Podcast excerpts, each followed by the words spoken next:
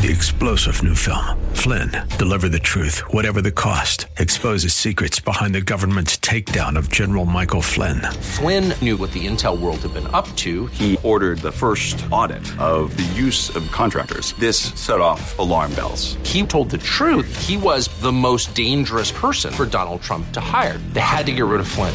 Flynn, deliver the truth, whatever the cost. Available now. Watch it today. Go to salemnow.com. Salemnow.com. You're listening to the Pastor Scott Show podcast. Have any questions or comments? Email Pastor Scott now at pastorscott at kkla.com or tune in live weekdays from 3 to 5 p.m. And now, here's Pastor Scott. Hey, everybody. Happy Monday to you. Welcome to the Pastor Scott Show. I hope that you are doing fine. It finally is.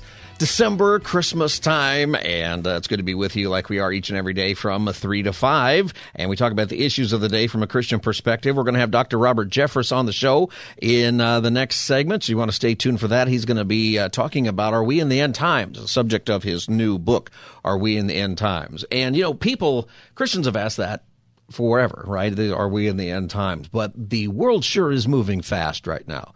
You know, it's I remember during the COVID when that started, I felt like what we did was we hit the fast forward button on headed towards the end times, whenever that is actually going to happen. And what the insanity that we are seeing today on a whole host of different issues, but also including just the the the amazing amount of anti-Semitism we're seeing in the world today. What has um, been shown every day. I want you to listen to this. This is a group of people. It's four or five hundred people who were protesting in Philadelphia this weekend outside of a is a, a restaurant owned by a Jewish man, falafel restaurant in in um, Philadelphia.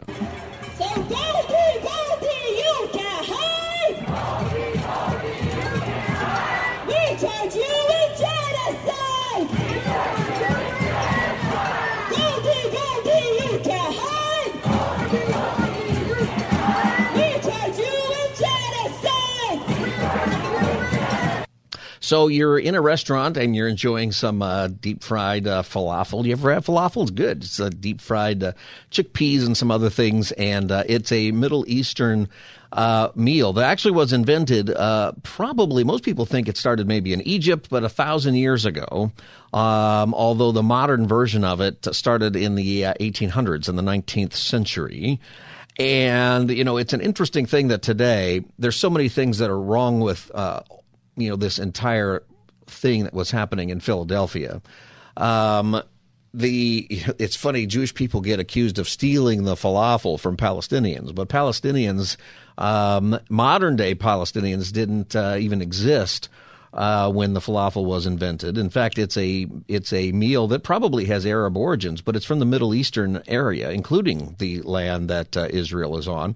Uh, all of Israel, by the way, was Palestine uh, Pal- or Palestinians. Israelis were Palestinians before, so uh, before 1948.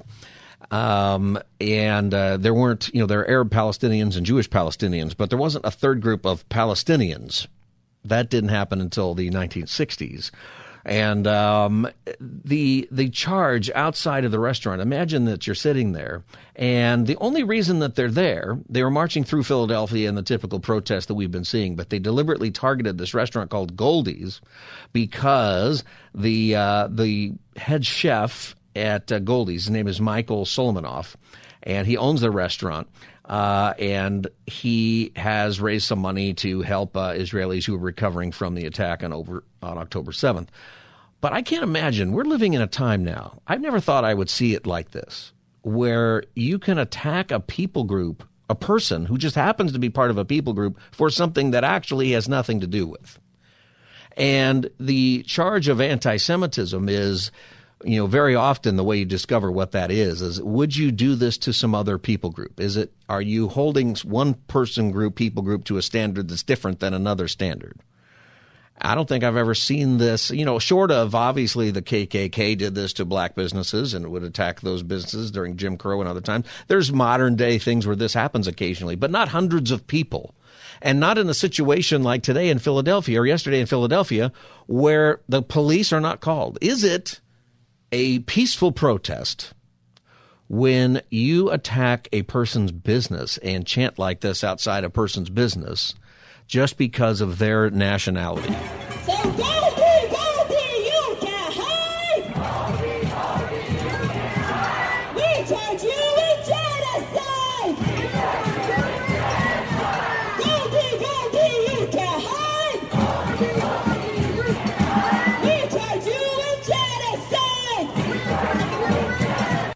The protesters are demanding a ceasefire, of course, in the Israel-Hamas war that is going on. You know, the, the thing is, is that what they're demanding is that Israel have a ceasefire, but not Hamas. Hamas can do anything, according to many of these people, um, any means necessary is also part of the chance, meaning that they get to do whatever they want to, but Israel has to stop defending itself. So you'd never ask any other country to do that or any other people group anywhere to do that. No one would put up with that anywhere else in the world.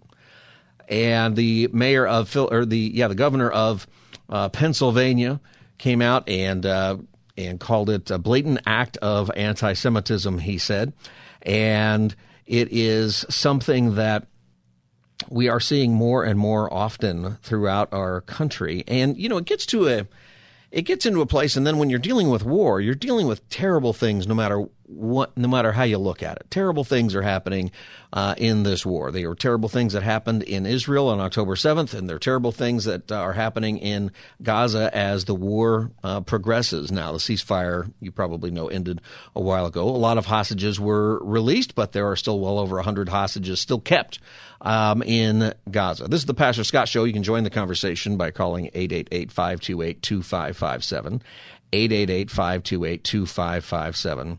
You know, there is, when you get into the terribleness of the whole situation, the anti Semitism, the war, and in, in many ways, it's a very in the in the misunderstanding of what's going on, the whole genocide, you know, issue.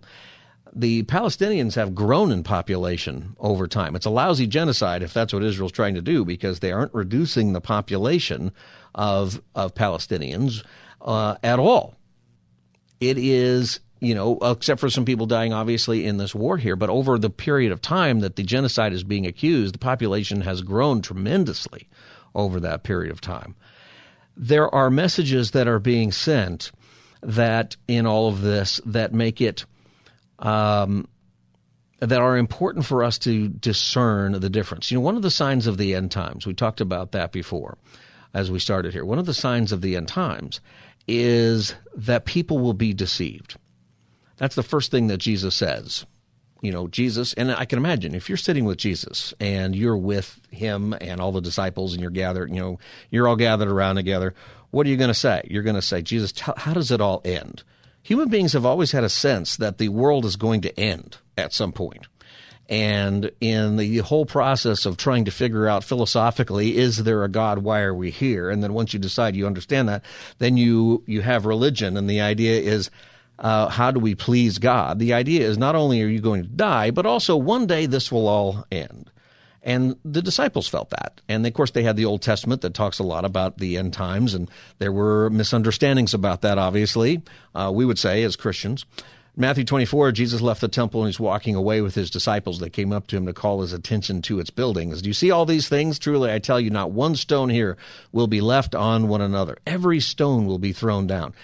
Interestingly enough, side note from history is that uh, whenever the Romans took uh, took out the temple in AD 70 and they destroyed all of it, they said that the fires were so hot that it melted all the gold and everything in there, and that the Romans literally turned over every t- every stone in order to get the gold out, to harvest the melted gold that melted down and then sort of traveled through all of the cobblestones.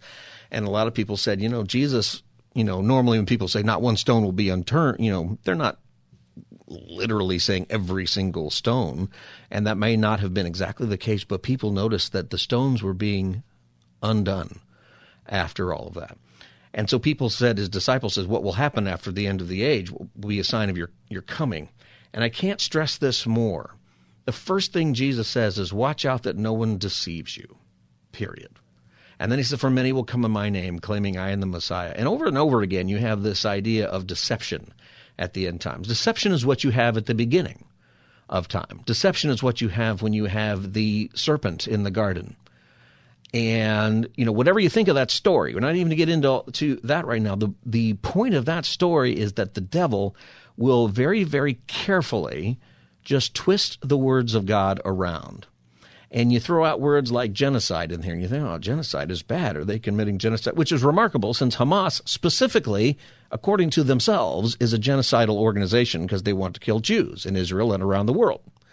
And you have genocides in the world that have been terrible. You had genocides in Rwanda, genocides, Armenian genocide. The Turks killed uh, and reduced the population of Armenians. In uh, Rwanda, I think it's the Tutsis, if I have it right, they were reduced their population.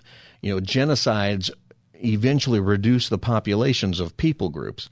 And to call it a genocide when the population is actually getting bigger and the population is allowed in many ways not only to thrive, but allowed to become citizens of Israel if you want, and you have full rights uh, if you are a citizen it is a uh, it's a word that is not fair to people groups who have actually suffered from genocide. See, but we twist things around in such a way that, and in the midst of things just being bad in general, we kind of say, "Oh yeah, it's all bad," but it's important that we get this right. 888-528-2557. 888-528-2557 is the number. Pastor Scott Show, Oscar and San Gabriel. Welcome to the Pastor Scott Show. Hello. Hi, Oscar. Go ahead. Oh, Pastor Scott, love your show. Uh, uh, just three things, Pastor.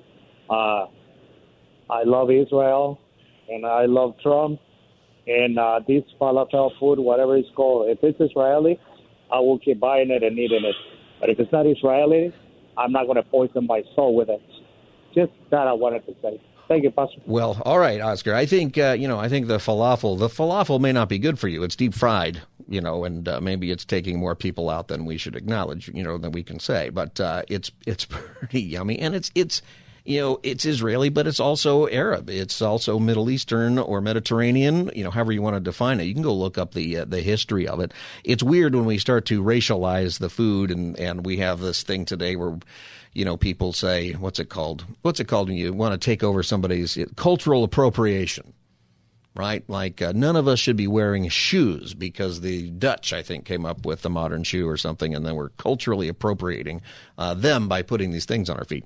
Uh, it doesn't make any sense once you do that. We should, we should enjoy uh, the food of different um, uh, parts, different regions in the world, and different people groups, and we should share those things, and we should acknowledge where they come from, but we should be truthful about that, uh, I think, and we should enjoy all of it as as I do. In fact, off the top of my head, I can't think of a ethnic food that I can't find something that I actually like. There's some I like better than others, but uh, I'm a food guy a little bit too much in some respects. This is the Pastor Scott Show, 888-528-2557, 888-528-2557. The other conversation that is interesting that is going on in the uh, Israeli, um, is really this is going on here. This is not a conversation that's going on in the war zone very much. This is a very Western uh, argument, and many of the sort of Western uh, academic arguments that have been going on really are hardly related to what people on the ground say. That's why I always encourage you to go read the go read the Hamas charter. You know, Hamas does not deny you know, what they're doing. Hamas's attitude about all this, by the way, is, and they say it very, very openly, is uh, you know we would like Israel to stop us, but we're not going to stop. We are going to keep doing this again and again and again and again and again. We're going to keep firing rockets. We're going to keep attacking them. We're going to, our entire organization exists to kill everybody over there. We actually are genocidal. They will admit that. They will say that. They will, they will say our purpose is to kill Israelis. So if, if you guys marching down the street would like a, a ceasefire and like Israel to stop, uh, be my guest. That'll make it easier for us to kill them. See, that's the actual Hamas argument. Um, and if you don't grab that, if you don't understand that, then this is a hard issue to follow because it's terrible what you're watching on the news or in videos when you see uh, so many people in uh, Gaza being killed. Although it's also important to realize is that Israel is actually taking the time to say, hey, you guys need to get out of there. People dispute, you know, there's a whole other conversation about, you know, 15,000 people died and, you know, uh, is that number real or false? Well, it's probably made up. However, it's kind of irrelevant because a lot of people have died for sure in the bombings uh, in Gaza. And, uh, you know, the number isn't right because they can just whip that number out. It takes weeks and months to sort of actually calculate who's died and who hasn't. It takes a long time to do that. Um, but it's, in a way, it's irrelevant because a lot of people are obviously dying. But Israel is saying, and the international community is saying, the United States is continuing to say that the bombing that is going on is upholding international law.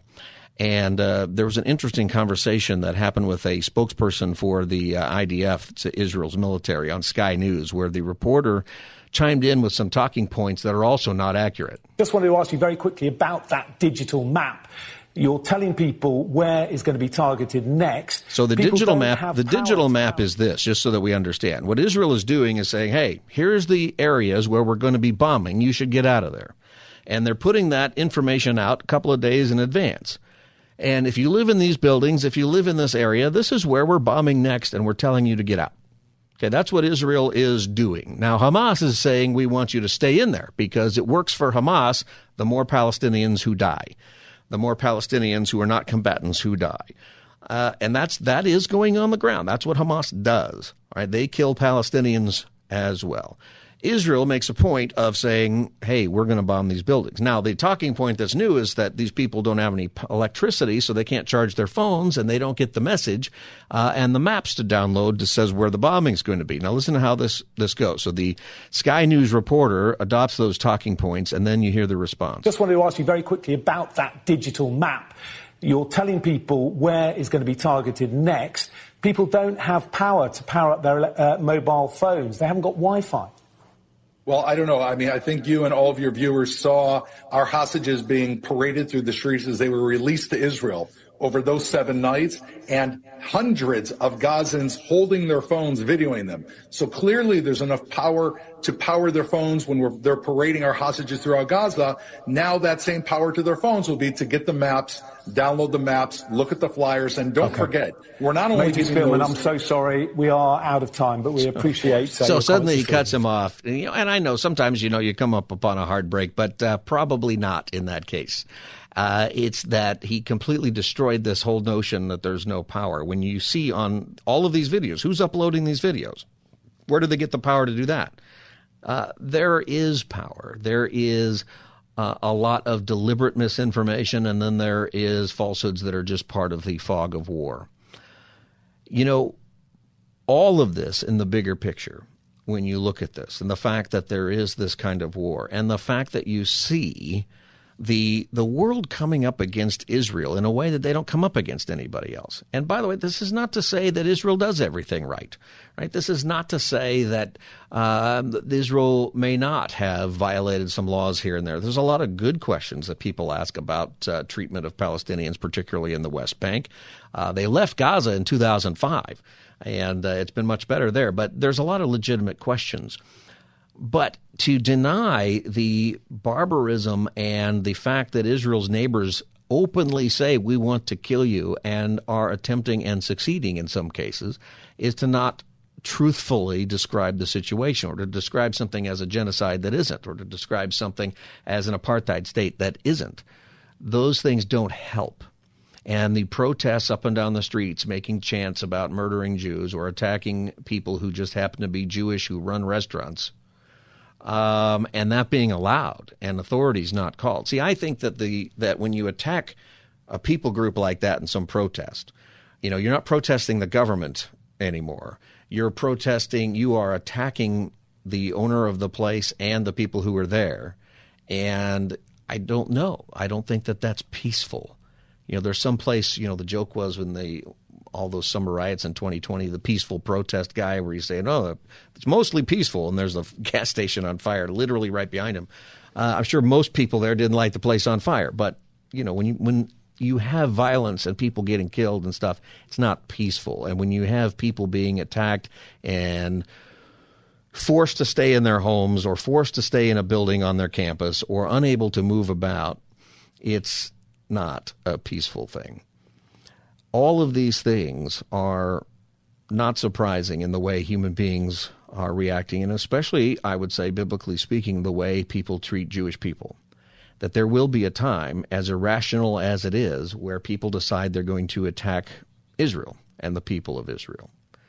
Does that make you think it's the end times? I was talking to my mom about this question, and you know, she was a little kid during World War II, and she said, "Oh yeah, we all thought it was the end times back then."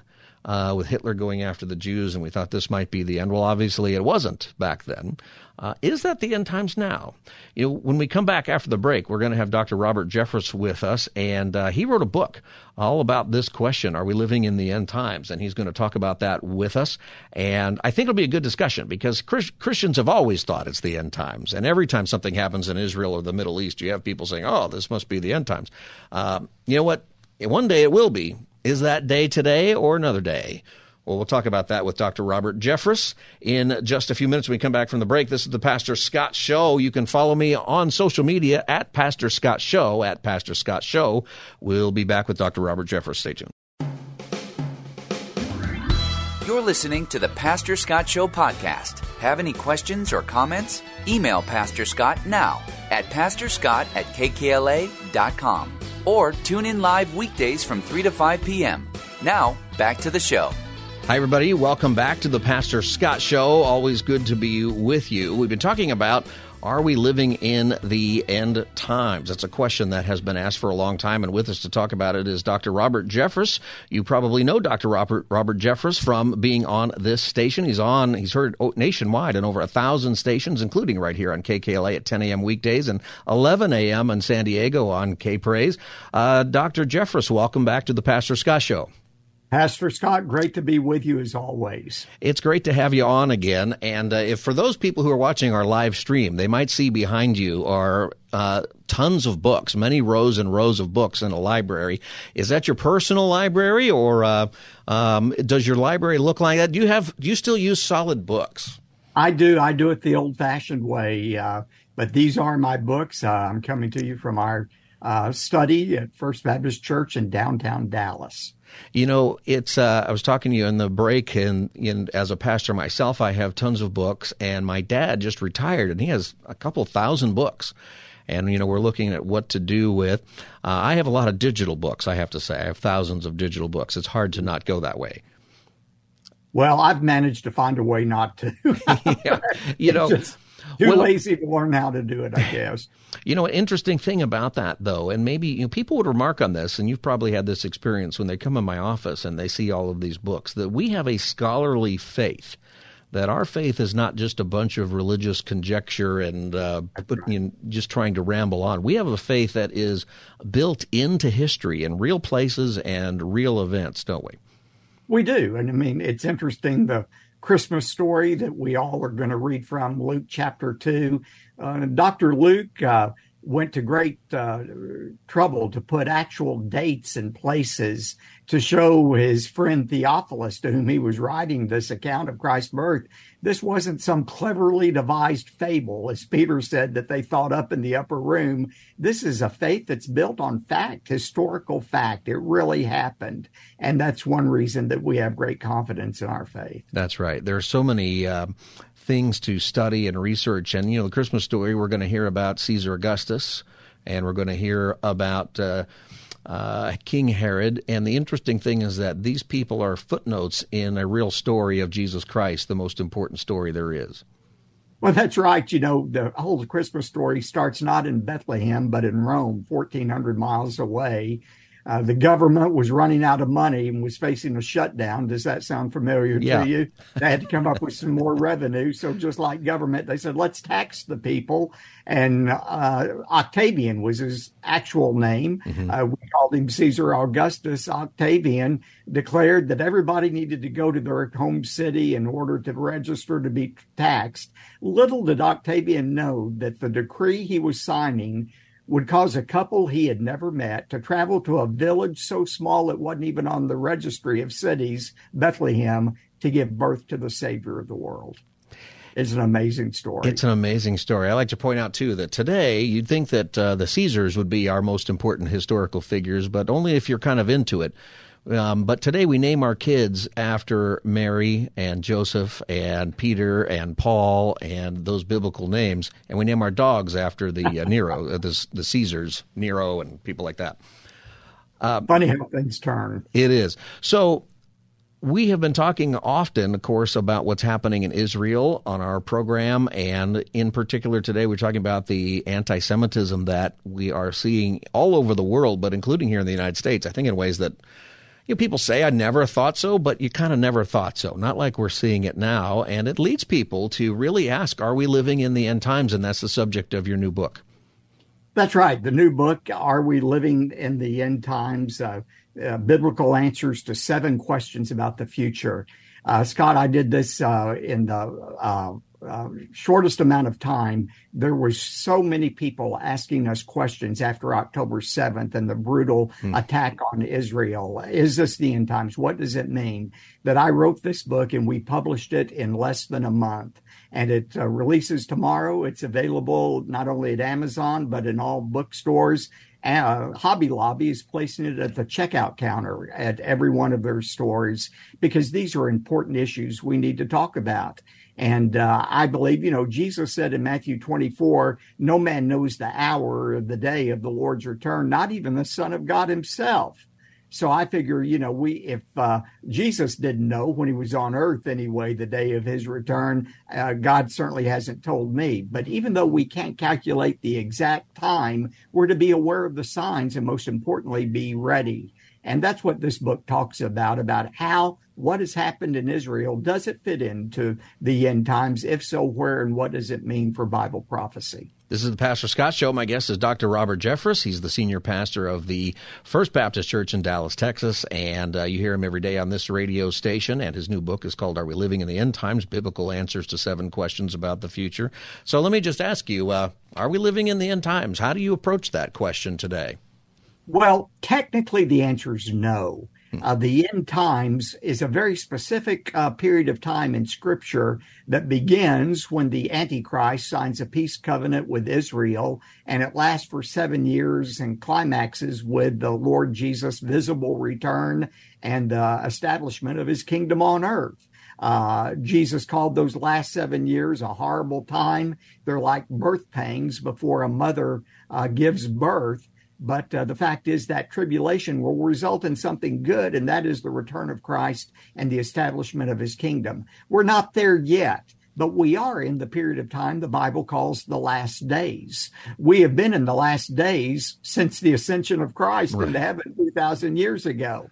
But I believe a case can be made that we are in the last of the last days. And uh, the next event that happens is the rapture. There's no sign that has to be fulfilled for the rapture to take place. And once that rapture of the church occurs, then the Antichrist rises to power and you begin the final uh, countdown for the end times. I think it's a great distinction that you made there between end times and last days. I think that is a, a very good way to look at that um, Christians, and you know, I think are often asking, you know, is this the end, and really seeking toward it. But sometimes we seek answers that are outside of Scripture. For example, there's a book out there that you can still buy on eBay, and it claims that Gorbachev, Mikhail Gorbachev, is the Antichrist back from the uh, 1990s. And I think the whole theory was because he had that birthmark on his head, and that yeah. must be the mark of the beast or something, right?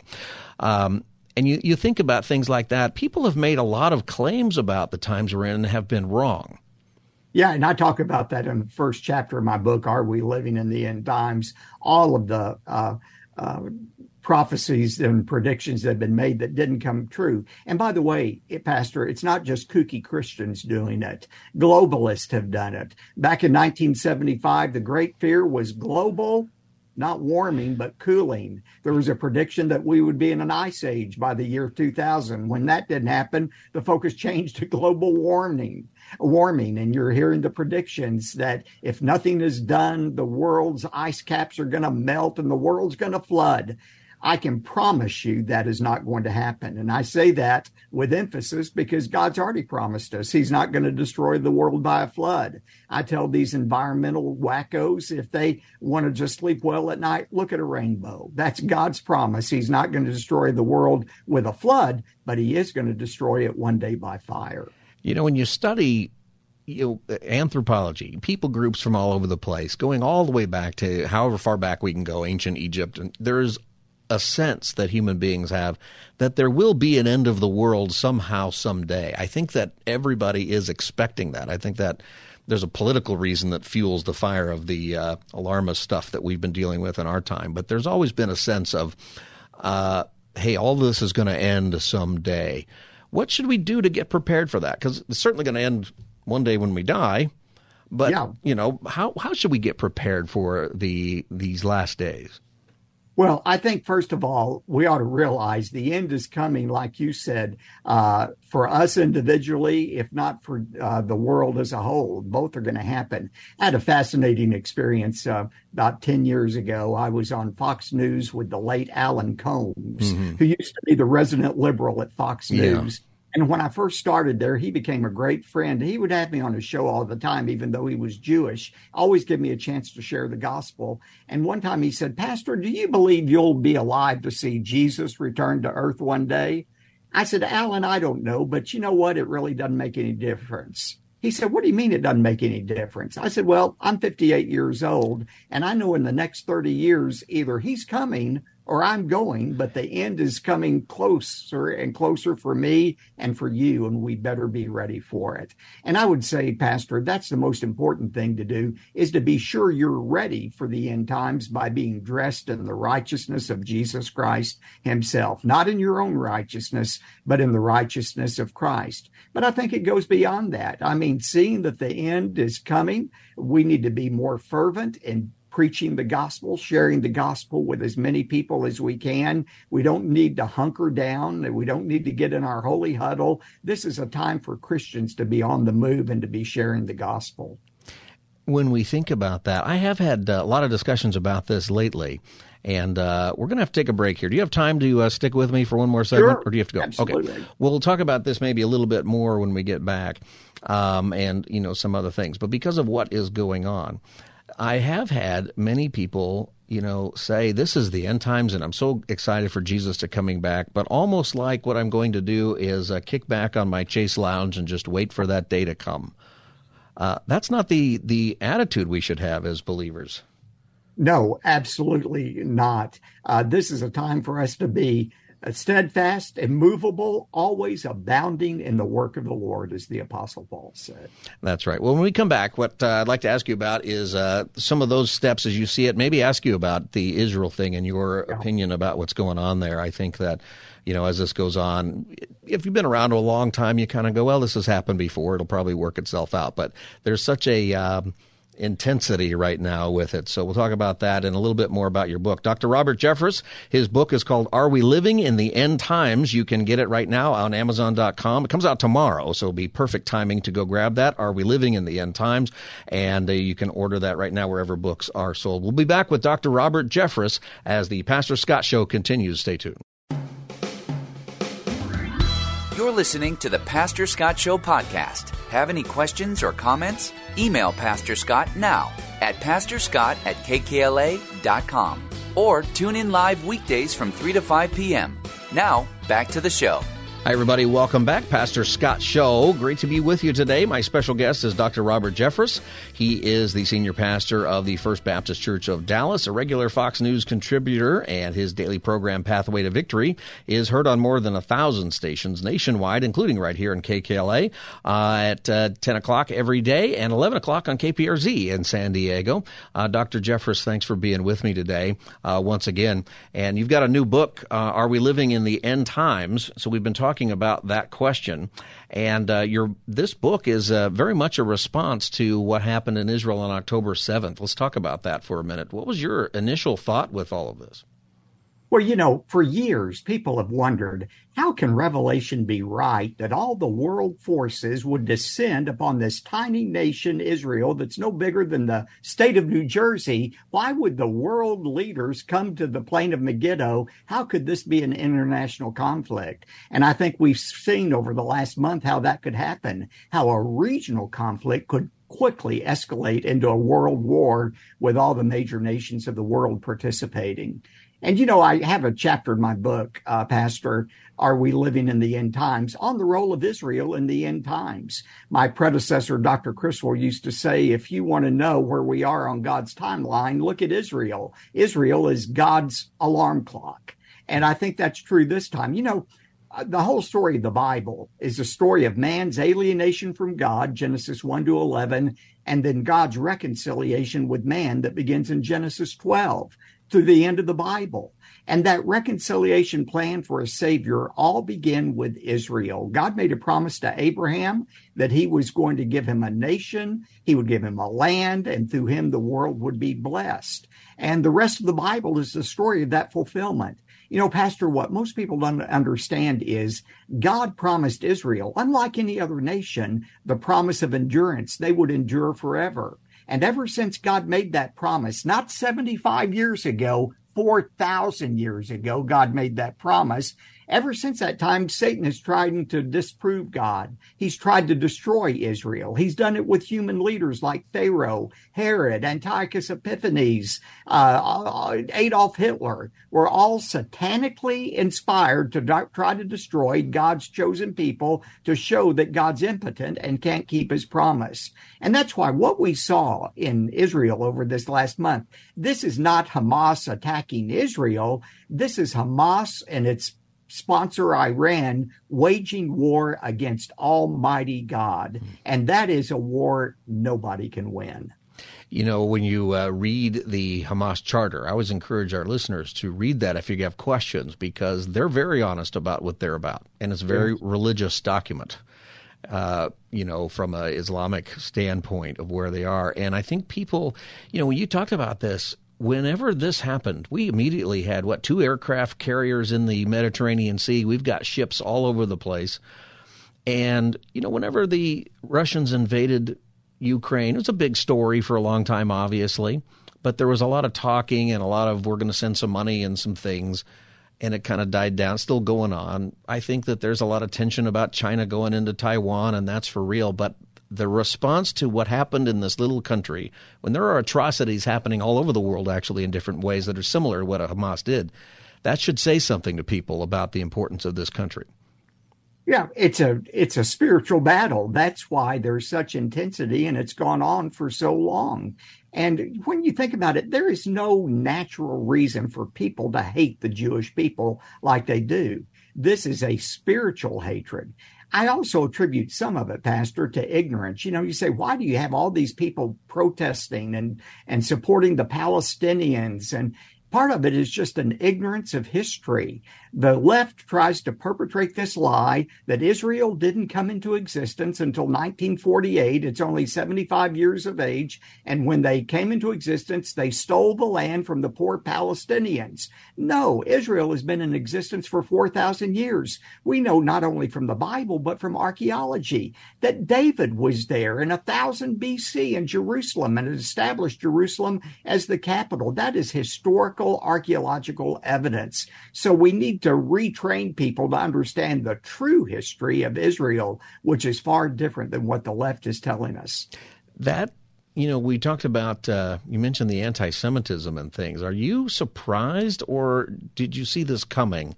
How strong the anti Semitic um, response has been, how open it is in our universities, on our streets, in uh, not just in the United States, but throughout the West, really.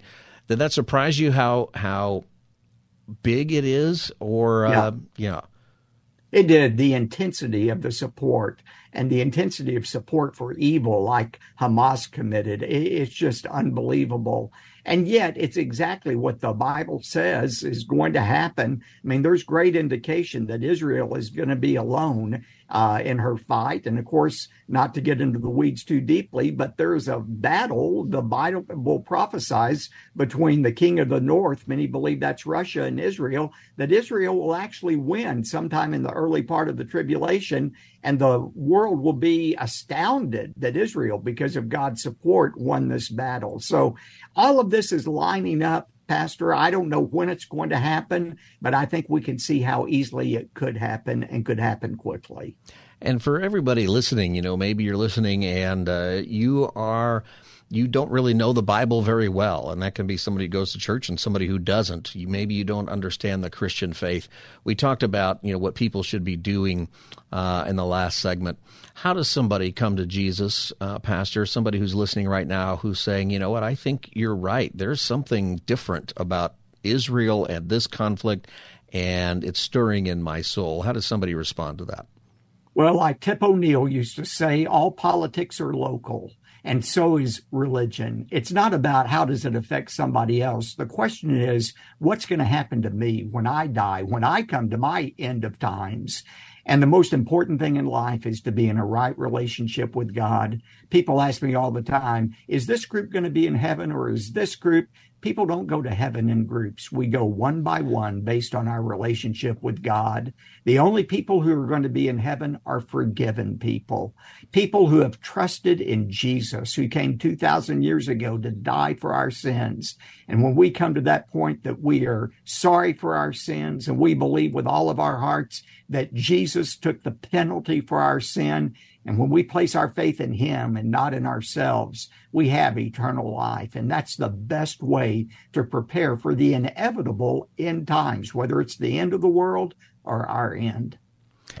You know, if you're listening and uh, you want to know more about that, you can uh, reach out to me here. You can write me at Pastor Scott at kkla.com, and I'd love to get back with you. And uh, my guest is Dr. Robert Jeffress. He is the author of the new book, Are We Living in the End Times? Biblical Answers to Seven Questions About the Future. We just have a couple of moments uh, left. I think this book is going to be comes out tomorrow. You can find it uh, at Amazon.com now and wherever books are sold. You said it's going to be at uh, Hobby Lobby right at the front. They said they would put it there. Lots of places. When you said that, I thought, you know what? I think there's a lot of non Christians who are going to grab this book. Well, I hope so because it's simple, it's easy to read. If the idea of uh, the end times uh, confuses you, whether you're a Christian or non Christian, I think you'll appreciate uh, the simplicity. And, and the most important thing about the book, Pastor, is these aren't my ideas, my speculation. It's all from the Word of God that gives us clear answers about the future. Yeah. And that's important for all of us and believers to know that is that there's a lot of speculation out there, but we have a book with an awful lot to say about what's coming uh, at the end times. We need to follow that, and that's what your book helps us do. That's right, and uh, appreciate your having me on and allowing me to talk about the book. Are we living in the end times? I appreciate it very, very much, uh, Pastor uh, Dr. Robert Jeffress. Uh, you got good Christmas plans coming up? Going to New York City, so all right. We, freezing in New York. Are you going to be out there for New Year's and that ball drop standing there in uh, Times Square? We did that one time. In 2000 when we the millennium we were there you were it. there. That's uh, that's really good. Out here we uh, sometimes we go to the rose parade and we say one time we're going to do that. You know we can watch it on tv well pastor robert jeffress thank you for being with us and it's always great to have you on the pastor scott show Thanks for having me, Pastor. All right. God bless you. And uh, the book again is called Are We Living in, in the End Times? Biblical Answers to Seven Questions About the Future. Comes out tomorrow, so you can order that right away. And, you know, I think you're going to get a lot out of that book and that discussion because I think it is something that's on our heart. But uh, as we talked about, it's so important that we realize that we aren't called as believers to wait around for that to happen, that there's something for us to do. I'm always amazed when I go through the book of Revelation that Jesus begins by letters to seven churches and uh, saying uh, you're doing well at this, but you're not doing well at this. And there is an action that we're expected to do as followers of Jesus because this is the most serious thing that there is following Jesus Christ. The most important endeavor ever given to human beings is to make disciples of Jesus Christ. And if you're a follower of Jesus, I would invite you to pray for the people who are in your life who are watching this on the news going, What is this? Why does this matter so much? Who have those questions? The people you work with, the people you go to school with, the people that are in your family, your next door neighbors.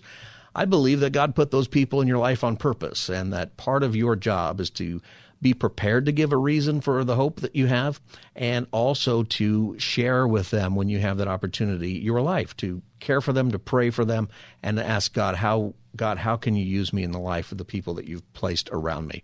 Would you pray that prayer? And as you think of all these things, our hope is in Jesus Christ. The hope of the world is in Jesus Christ. It's not in whether or not Israel wins the war. It's not in our election for next year. It's not in any election or Washington, D.C. or any of those things.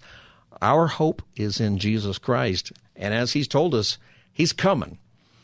And he, you know, whatever turns out to be true as far as history unfolds, the Bible is going to play out just like it says. And however you fill those blanks in, Jesus is going to do it. And uh, that time is coming for all of us, whether we're here when he actually uh, comes or whether we pass away uh, before that. Uh, I encourage you to do that. This is the Pastor Scott Show. We're on each and every day from 3 to 5. And if you want to get a podcast of this episode or any of our hours on our program, just go to your favorite podcast app and look for the Pastor Scott Show, the Pastor Scott Show, and uh, click follow or subscribe to that. You can send that or even this hour with Dr. Robert Jeffress to uh, a friend. Maybe you've got a friend who's asking these questions.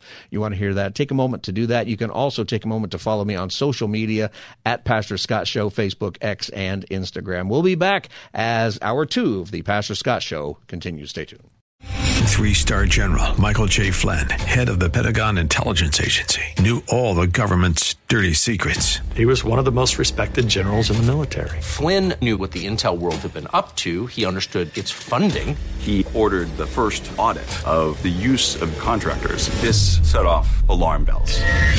The explosive new documentary, Flynn, Deliver the Truth, Whatever the Cost, uncovers the facts behind this scandal. Flynn told the truth. He was the most dangerous person for Donald Trump to hire. I find out the worst enemy that I'm going to face in my life is right here in America. They took my assessment and they wanted me to change it. And I was like, I'm not changing it. They had to get rid of Flynn with in depth interviews, archival footage, and never before seen personal records of the man behind the headlines. I just felt like I was drowning. Flynn, deliver the truth, whatever the cost. Available now. Watch it today. Go to salemnow.com. Salemnow.com.